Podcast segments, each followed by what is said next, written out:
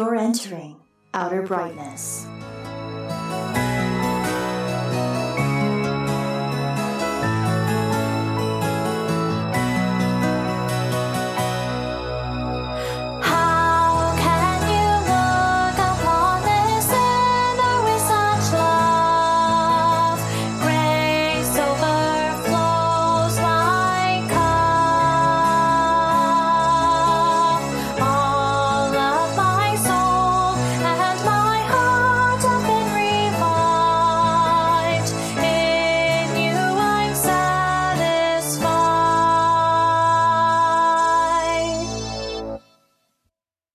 All right, Fireflies. This week, Michael and I have the pleasure of welcoming Rich Hoyer to the program. Rich and I attended the same school, Cincinnati Bible Seminary, at the now defunct Cincinnati Christian University. Although our time at the seminary was several years apart and we never got to interact there, I learned of Rich's work in Christian apologetics through my theology professor, Dr. Jack Cottrell. Rich and a team of people came together to plan and organize an apologetics conference in the Louisville, Kentucky area I attended what I think, uh, keep me honest here, Rich, uh, was 2016 the first Reveal conference? It was. Awesome. See, Michael, my memory is not too bad yet. But uh, but yeah, I attended the first conference with my dad and my son, and we got to see Mike Licona speak, and also got to talk with him about my journey from Mormon to Jesus. And he even signed a copy of uh, his book on the resurrection of Jesus for me. I also got to see Paul Copan speak at that conference. Um, and got to break bread with Rich in the fellowship hall of the church where the conference was held that year. And by break bread, I mean that we scarfed down some Chick fil A in between sessions. Um, I also got to attend the conference in 2018. Uh, and there I saw Frank Turek and Rob Bowman speak. I got to briefly interact with Frank. And several years uh, after several years of interacting with Rob Bowman in online ministry to Mormons, I also got to meet him in person, which was very cool. Uh, Rich Hoyer is senior minister at Lyndon Christian Church or Lyndon Church of Christ in Lyndon, Kentucky, which is near It's, it's Lyndon Christian Church. Yeah. Is it Lyndon Christian Church? You get it right. Yep. Okay, sorry about that. That's all right. Um, and he's also a talented photographer. I very much enjoy seeing his pictures of the Louisville skyline, the Ohio River, uh, and the bridges there that he posts to Facebook. I've benefited from the many hours of work that Rich and team put into the Reveal conference each year. So I'm very excited to have him with us. Rich, welcome to Outer Brightness. Thanks for having me. All right. Uh, so tell tell our listeners a little bit about yourself, Rich. How did how did you come to faith? Well, uh, I grew up in the Catholic Church and I went to Catholic grade school. Uh, my parents were were very faithful in making sure that I went to church each week, and um, you know had had good Catholic education as well. Catholic education is um, you know the quality of the education in general is quite good, and of course they they teach you the Catholic faith. So from kindergarten through eighth grade, uh, I, I went to uh, one particular school, and then went to Catholic high school for two years. And around the time I was about 16 years old, uh, you know, I was gaining some freedom, and my parents stopped making me go to church. And so I, I pretty much stopped going regularly. I, I went from time to time. Obviously, went on Christmas and Easter and and here and there, but um, not not so much. And then uh, went to college and did a, did a lot of things that college kids did, and um, did all the things that I was supposed to do, at least as I was taught. You know, I was taught you, you go to school, you get good grades, and you get good grades so you can get into college and get- you know get through college and graduate, get your degree, and then you can get a good job. And that good job will uh, afford you a good income and, and benefits. And you know that was what you were supposed to do in life. And so i did that. Uh, graduated from the university of louisville degree in economics. Uh, started working at the courier journal here, here in louisville in the advertising department and you know my life was was just pretty empty. And um, a series of bad things happened. Uh, i had been engaged to a girl and um, she broke up with me and, and it was devastating at the time. Probably best one of the best things that ever happened to me but at the time it was quite devastating. Um, so you know i was a bit depressed because of that. And i'm working this job did all the things i'm supposed to do and i'm looking at the clock every day. And i'm counting the hours till it's time to get off and then i go home and i eat dinner and do whatever and i count the hours until it's time to go to bed and then i get up and do it all again and i'm thinking to myself you know there's got to be more to life than this surely we weren't put here on this planet just to to survive and so eh, that that began uh, a, a spiritual journey where I didn't realize at the time, but the Lord was drawing me to Him. And my sister had become a Christian before me, and she had prayed that I'd be so miserable that I'd have no choice but to turn to the Lord. And in effect, that's basically what happened to me. Um, I uh, ended up having surgery, had a double hernia and had surgery. And it dawned on me as I was entering into surgery that this doctor here is going to give me some anesthesia. And I have no idea how much I'm supposed to have. Uh, even if I did, there any, anything I could do to control it. I realized that I was just not in control of anything at that point. And I thought, okay, if if if this goes south, uh, you know, my sins are not forgiven, and I'm going to hell. And so at that moment, I did the only thing I knew to do at the time was I said, Lord Jesus, please save me. And from that point on, uh, you know, surgery went fine, came out of from that point on, something changed a bit.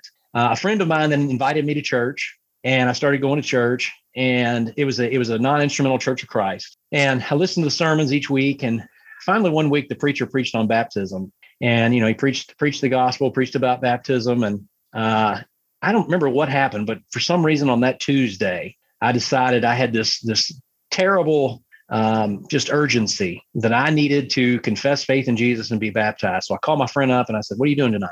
He said, "I'm working out." So he said, "Why?" And I said, "Well, I want you to baptize me tonight." Oh, absolutely, man. Now the thing is, I I, I hate water. I can't swim. The thought of being dunked underwater terrified me. So I said to him, I said, "Well, I want it to just be you and me." He said, "Oh, no problem." Uh, turned out about 12 people showed up. But um, that night, I confessed faith in Jesus, was baptized, and my life radically changed from that point forward. Wow, that's great. Uh, really awesome story. Uh, so you said your sister uh, became a Christian. What about your parents? Are they still Catholic or?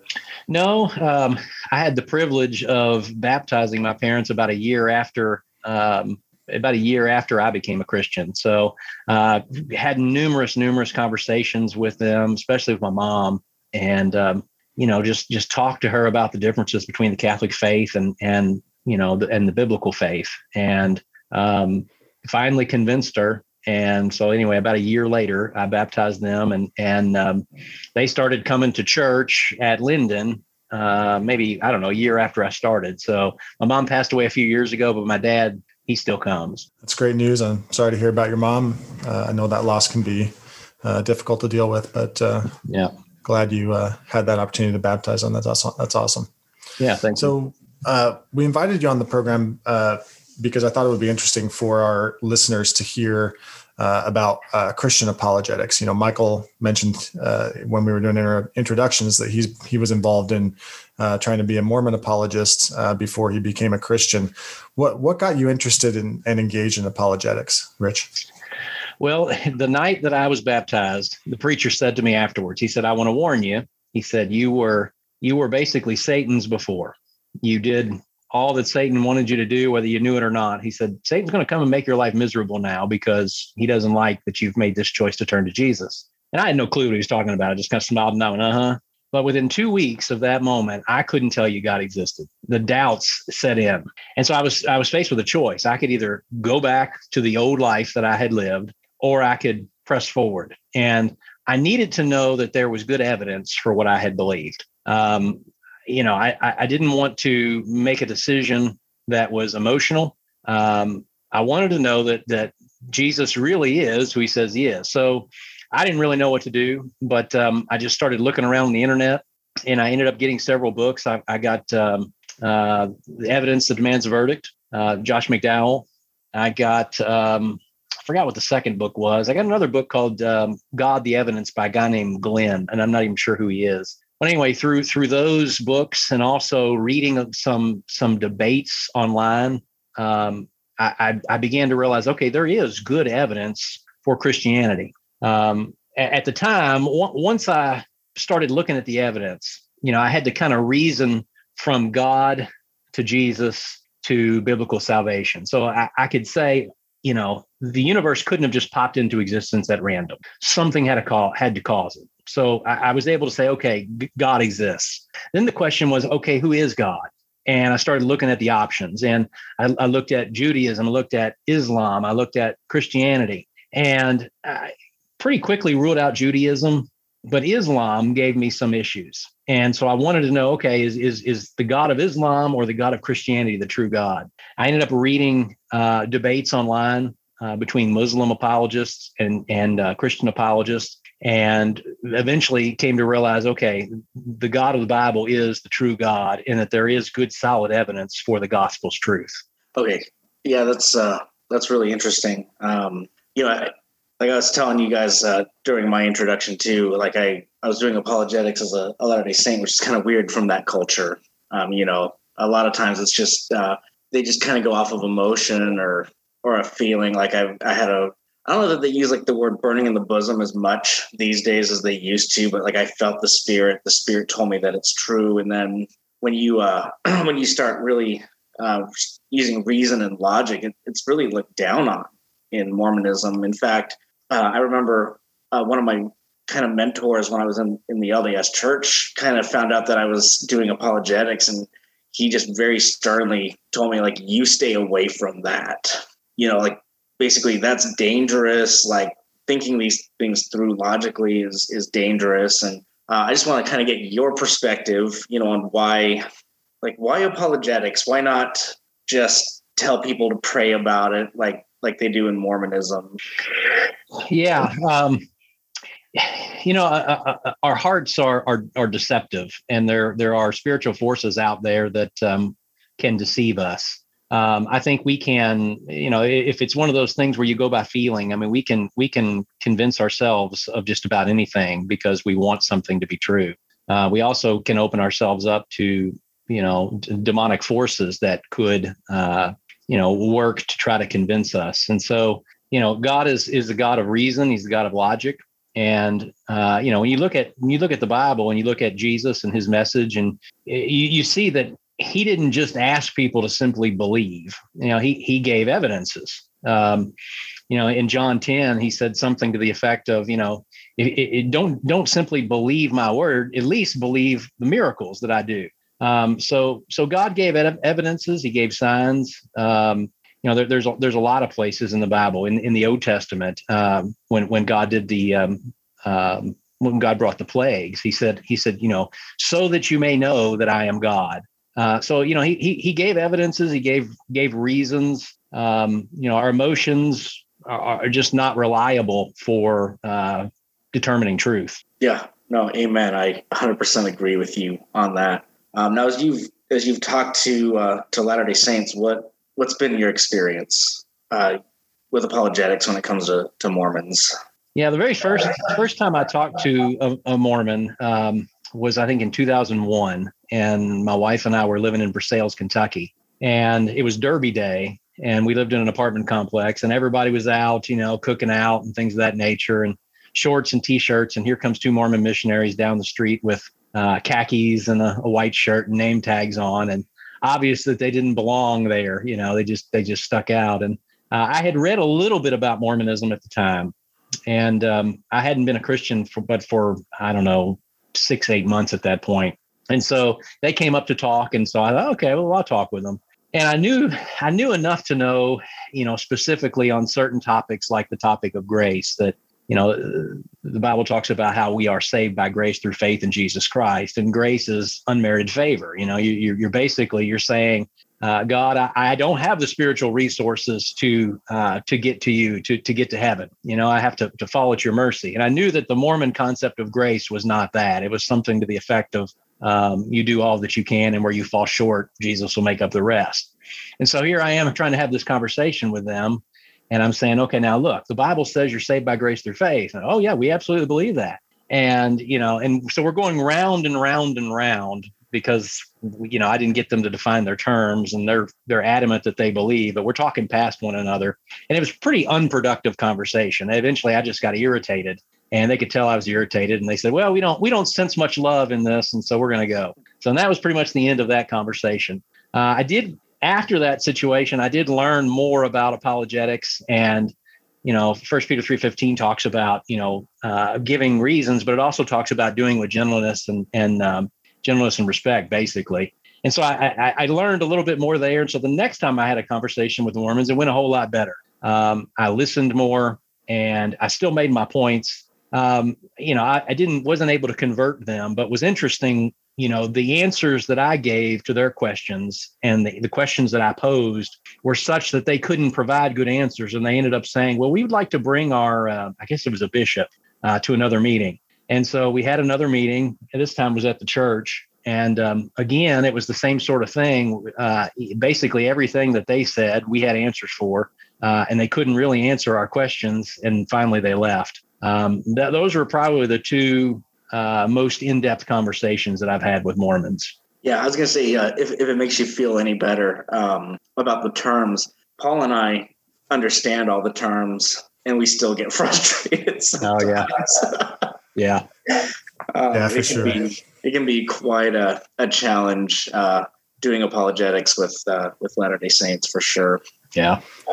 Yep. Yeah, I think in that in that situation, we tried to set up another meeting with them, uh, but the bishop warned them to stay away from us, and that was pretty much the end of it. Yeah, that's the thing with those missionaries is uh, they're under pretty strict leadership, and uh, even if they want to come visit you some more, sometimes their leaders will cut you off, and and I've kind of been cut off from from the missionaries in, in my area where the mission president's been like, yeah, don't go, don't go to his house. It's a waste of time. You know, if, if you're not progressing towards Mormon baptism, then That's it. they're going to ghost you. Yep. Yeah, gotcha. Yeah, Rich. When I when I first came to uh, true biblical faith, uh, I I started to ask myself what I would say uh, to my younger self. What what would be if I had if I had the chance to speak to a younger version of myself? What would be the first thing that I would share with them about biblical faith? And um, I pretty quickly came around to the fact that it would be the gospel of grace. It would have to do with grace. I I read a book called uh, I think it's called Escaping the Performance Trap. I can't remember who Yeah, the author. I read that too. That's a good Uh, book. but it's a really great book on um, just just understanding different the difference between works uh, works based religion and the gospel of grace. And uh, also read a book called um, The Grace Awakening by Chuck Swindoll. And uh, in there, he he makes the statement that if your gospel preaching does not open it uh, to the susceptibility of the charge of easy believism or or cheap grace, uh, then you're not uh, preaching the New Testament gospel. Hmm. And um, that really hit me when I when I read that statement, and I I I noticed as I started to engage with with Mormons online uh, that they would often come with the same kinds of charges that that Paul the apostle gets from uh, his interlocutors that he that he Mhm. uh, quotes from in the in the book of Romans. Uh, Yeah. Whether that's rhetoric or or or he really heard those uh, challenges, I don't know. But um, you know, they they would come with those same challenges. And uh, you know, there was a time when I was I was over at my dad's, and he was still um, he was still LDS at the time, and he had the missionaries over, and I had uh, I was pretty newly uh, into my degree program at at Cincinnati uh, Bible Seminary, and uh, I was talking with those missionaries there and, and, and sharing with them with them grace, and uh, yeah, it, it just became apparent to me how different it is. Um, you know that they they do use the word. Um, it, it has a different meaning. Mhm. Um, but yeah, so this Yeah, this kind of go ahead, Rich. Sorry.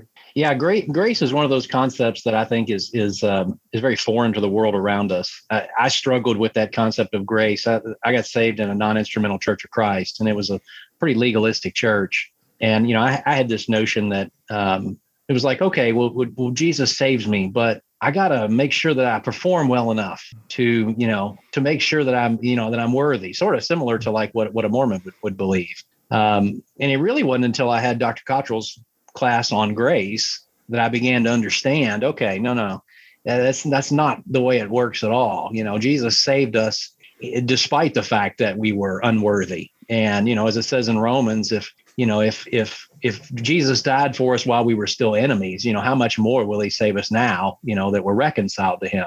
So that, that concept of grace, I mean, everything around us is performance based. You go to work, your your your your pay is based on performance. You go to school, your grades are based on performance. You know, even our even our own self worth is often based on performance. So it's difficult for us to to say, okay, you know, so you you you mean that I I really can just simply receive eternal life through faith in Jesus?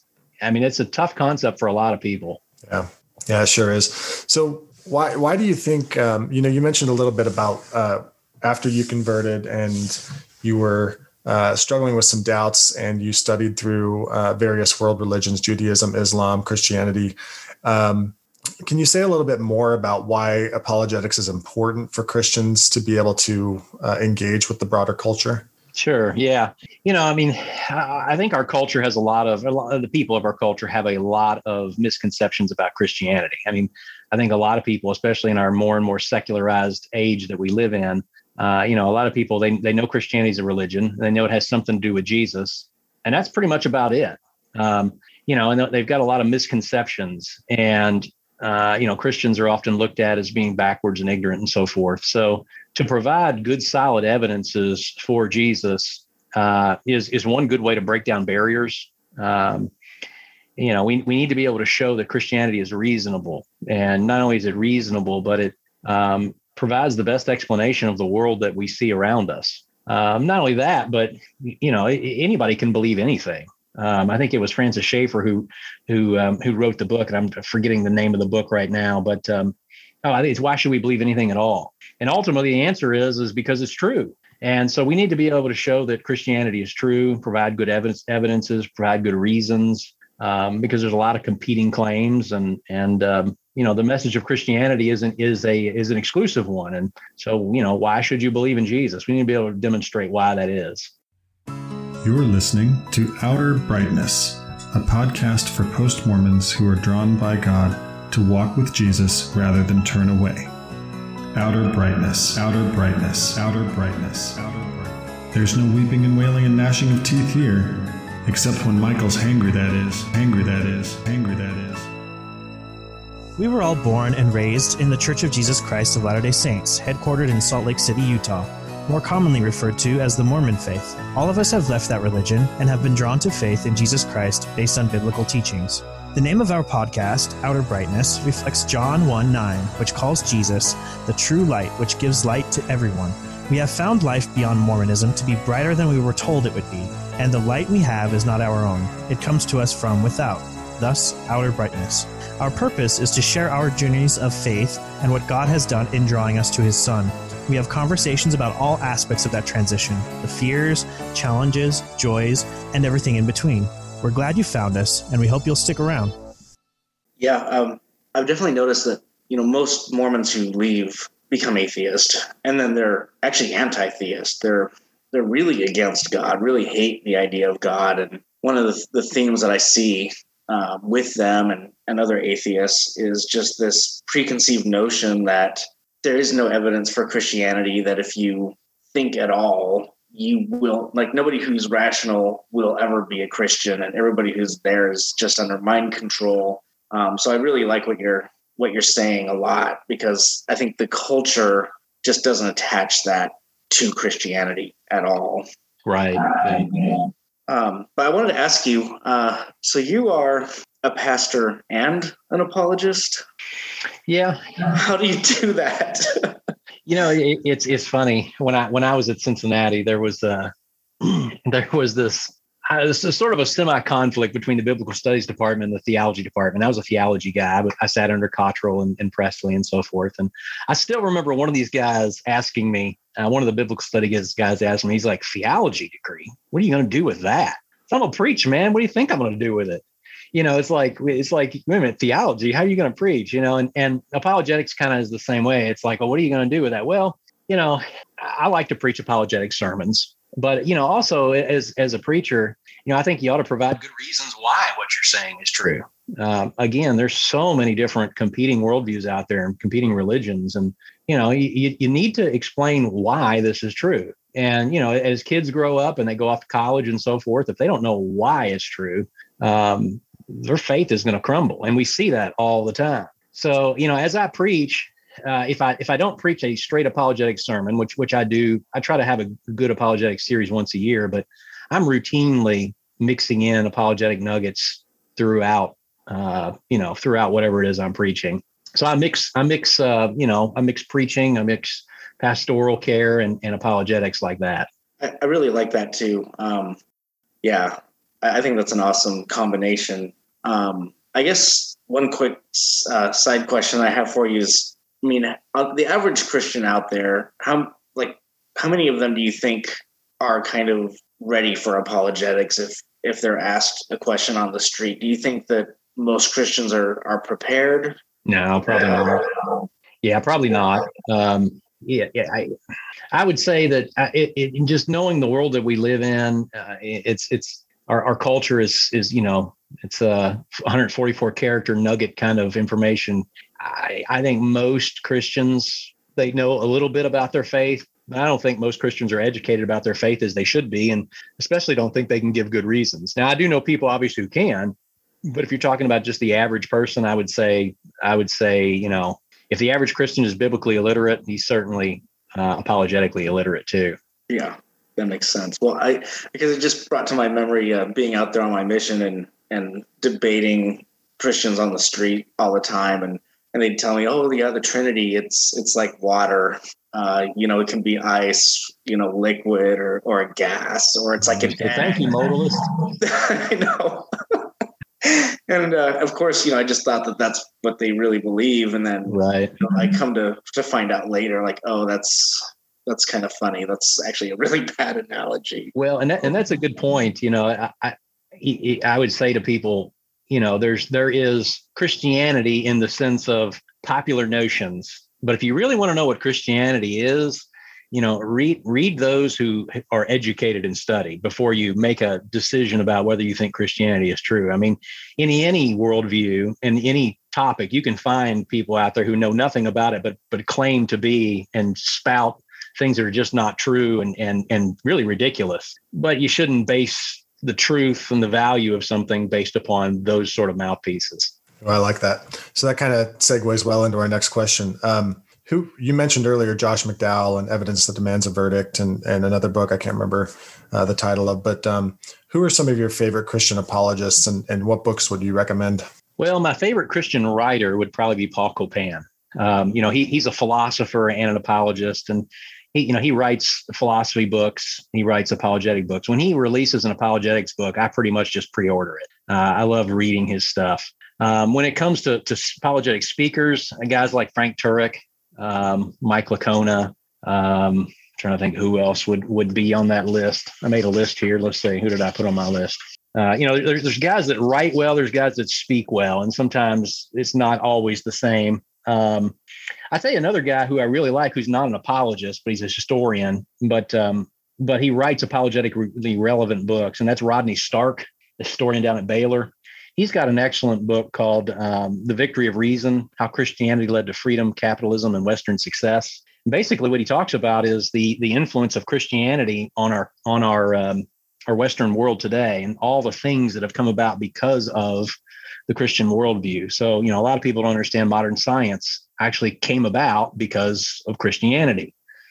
Um, you know, if, if you believe that there is a God who created the universe and he created it uh, logically and orderly, that opens up the possibility that you can then study the universe and that it's predictable. So it wasn't until people, you know, it wasn't until Christianity came onto the scene and people understood that that they start started studying science, and so the modern scientific revolution came came about because of that. So they, he he's not an apologist, but he's he's um, you know he writes apologetically relevant books. But as far as apologetic books, you know, one of the books that I read years ago that I think is still relevant today, it's quite good, is that Paul Copan's "True for You, but Not for Me." Um, you know, it's a, a lot of the postmodern objections to Christianity. Um, and, and, even today, you know, we're kind of post postmodern, but still those objections float around. Uh, the chapters are short, and I want to say three to five pages a piece. It's an excellent book. Uh, Frank Turek's "I Don't Have Enough Faith to Be an Atheist" is, is an excellent, just general apologetics book. Greg Koukl's Tactics, great book for you know how to have apologetic conversations. Um, the Case for the Resurrection of Jesus by Habermas and Licona, another book's excellent. Uh, there's a guy named Ed Komaszewski or, or Komaszewski, excuse me.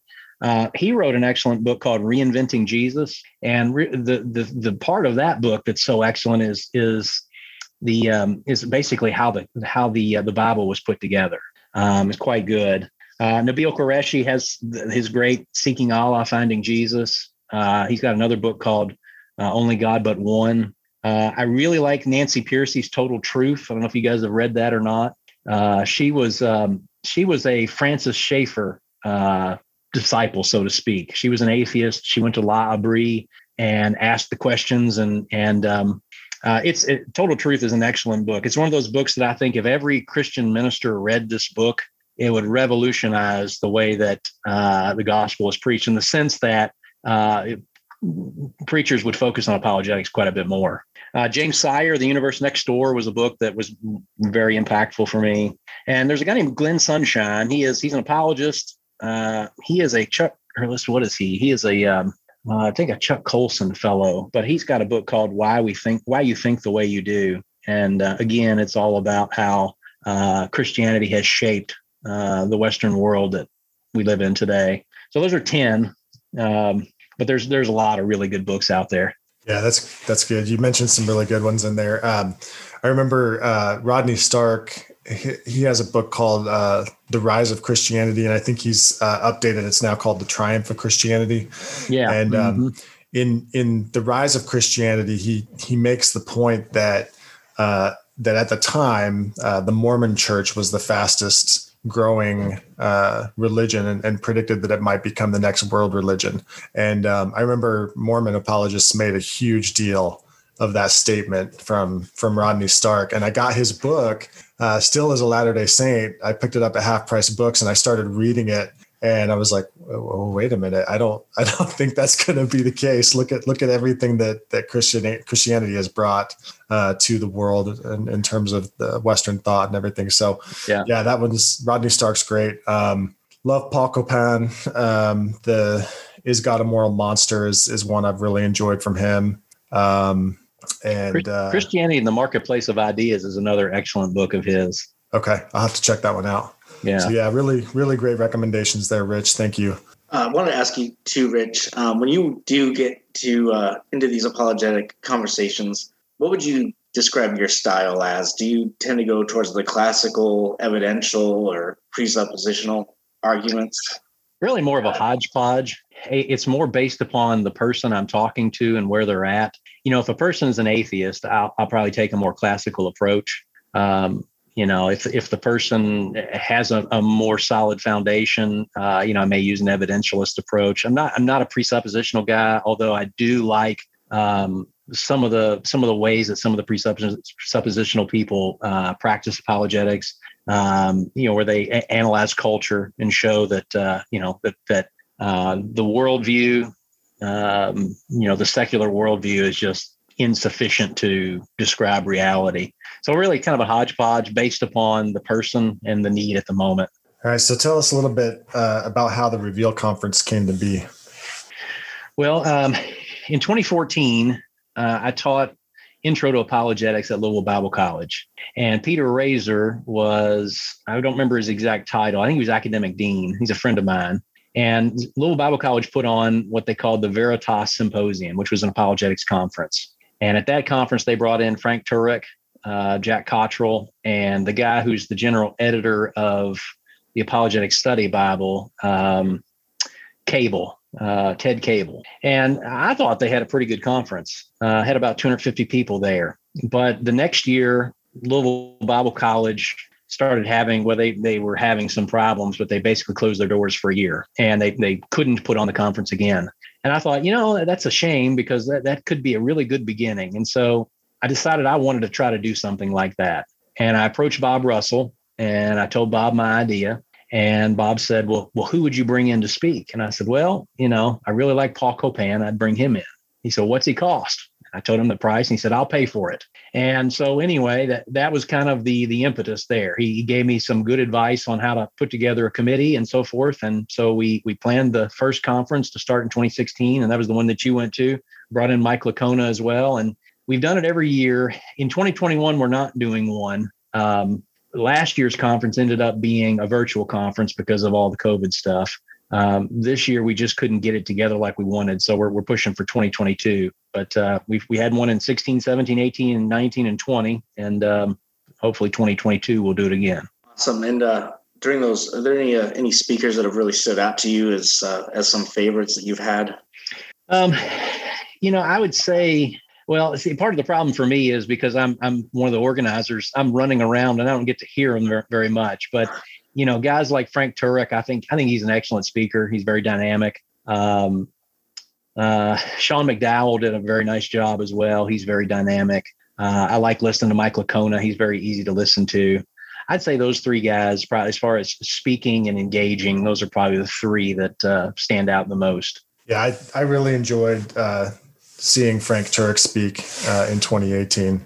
Uh, I had listened to quite a few of his podcast episodes prior to going to the conference, and I'd, I'd seen him, uh, seen his YouTube videos, and or maybe not his YouTube videos, but uh, videos of him speaking at various uh, universities and that other people would post. And sometimes they had kind of clickbaity titles, you know, Mhm. like uh, Frank Turek destroys atheists or something like that. Sure. And uh, it kind of turned me off at first. I, and I- I think I kind of associated those clickbaity titles maybe with his uh, with his persona and uh, and personality. And when I saw him speak in person at Reveal Conference, uh, he shared uh, how he walked through uh, a, a question from so, uh, a man who had lost his daughter. Uh, at, he was speaking in Michigan, I think it was, and he, he I talked about that. how he talked about how this man asked a question, and then his sons also asked a question, and and that he could tell that the the loss of their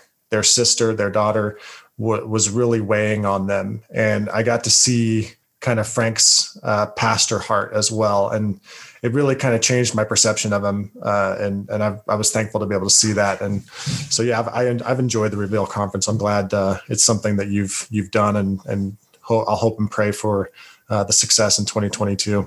Yeah, we appreciate that. So, uh, tell us what else you have going on. Uh, what's Rich Hoyer working on? This is this is kind of your opportunity to to plug what projects you have going. Yeah, yeah. You know, I in my spare time, which has become less and less as the kids get older, uh, you know, I still enjoy photography. Um, I, I've over the years, I've I've licensed different photos to um, to different organizations and things. Uh, I don't get as much a chance to do that. One of the things I got into several years ago was uh, was macro photography, and I, I it's a long story, but uh, basically, I cured my fear of spiders uh, by shooting macro photography of spiders. So I, I really enjoy that. The problem is nobody wants to look at those pictures. I can't even get the professional photographers to look at them, but I still do that quite a bit. Uh, eh, not too long ago, I sort of got uh, frustrated with um, with with Facebook and, and their censorship, and so I haven't been posting much of anything really on there. But I still wanted to write, and so I started a website uh, as as a blog to allow me to to write some of the things that I that I enjoyed writing. It's called dammingpopreligion.com.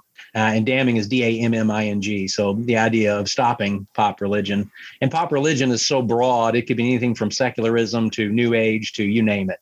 Uh, but on that site, I, I write on things like uh, Christian apologetics, uh, historic Christianity, you know, and our, as our world becomes more secular, you know, our world becomes outraged by some of the things that Christianity teaches and believes. And it's like, you, you welcome to the scene. You know, this is a 2,000 year old you know doctrine and really extends beyond that and goes back to judaism you know so it's it, you know so anyway i focus on historic christianity historic christian doctrine christian apologetics uh, cultural commentary and then um, uh, scriptural insights as well. So that that's a, a fairly new project. I started working on that about um, i don't know two and a half three months ago. I try to post once a week on there Yeah, nice. I I know you shared uh, a couple of the articles uh, from there with me, and I've enjoyed uh, several that I've read. So yeah, really glad you're working on that. appreciate Um, it Rich, thanks for thanks for being with us tonight. We really appreciate it. Uh, like I said, uh, we'll be praying for and, and hoping for the success of the Reveal Conference in 2022. Hopefully, uh, I'll be able to get down there to Louisville and and see you again in person. All right, Fireflies, that's a wrap on this episode. Next week, we'll be diving into a topic that was requested by one of our listeners: the question of whether God created ex nihilo or ex materia from nothing or from existing materials is a debate that's been ongoing within Christianity for uh, millennia. The Orthodox Christian position is that God created ex nihilo out of nothing, uh, and that before he created, only God existed. This topic was requested by a currently serving LDS missionary who listens to the program and was interested in hearing us discuss this topic and how it relates to the dialogue between Christians and uh, Latter day Saints. So, looking forward to sharing that episode with you and shine bright, Fireflies. We thank you for tuning into this episode of the Outer Brightness Podcast. We'd love to hear from you. Please visit the Outer Brightness Podcast page on Facebook. Feel free to send us a message there with comments or questions by clicking Send a Message at the top of the page, and we would appreciate it if you give the page a like. We also have an Outer Brightness group on Facebook where you can join and interact with us and others as we discuss the podcast, past episodes, and suggestions for future episodes, etc. You can also send us an email at outerbrightness at gmail.com. We hope to hear from you soon. You can subscribe to the Outer Brightness podcast on Apple Podcasts, Castbox, Google Podcasts, Pocket Casts, Podbean, Spotify, and Stitcher. Also, you can check out our new YouTube channel, and if you like it, be sure to lay hands on that subscribe button and confirm it. If you like what you hear, please give us a rating and review wherever you listen and help spread the word. You can also connect with Michael the Ex Mormon Apologist at FromWaterToWine.org, where he blogs, and sometimes Paul and Matthew do as well. Music for the Outer Brightness podcast is graciously provided by the talented Brianna Flournoy and by Adams Road. Learn more about Adams Road by visiting their ministry page at adamsroadministry.com. Stay bright, Fireflies. Lord, to whom shall we go? You have the words of eternal life, and we have believed and have come to know that you are the Holy One of God,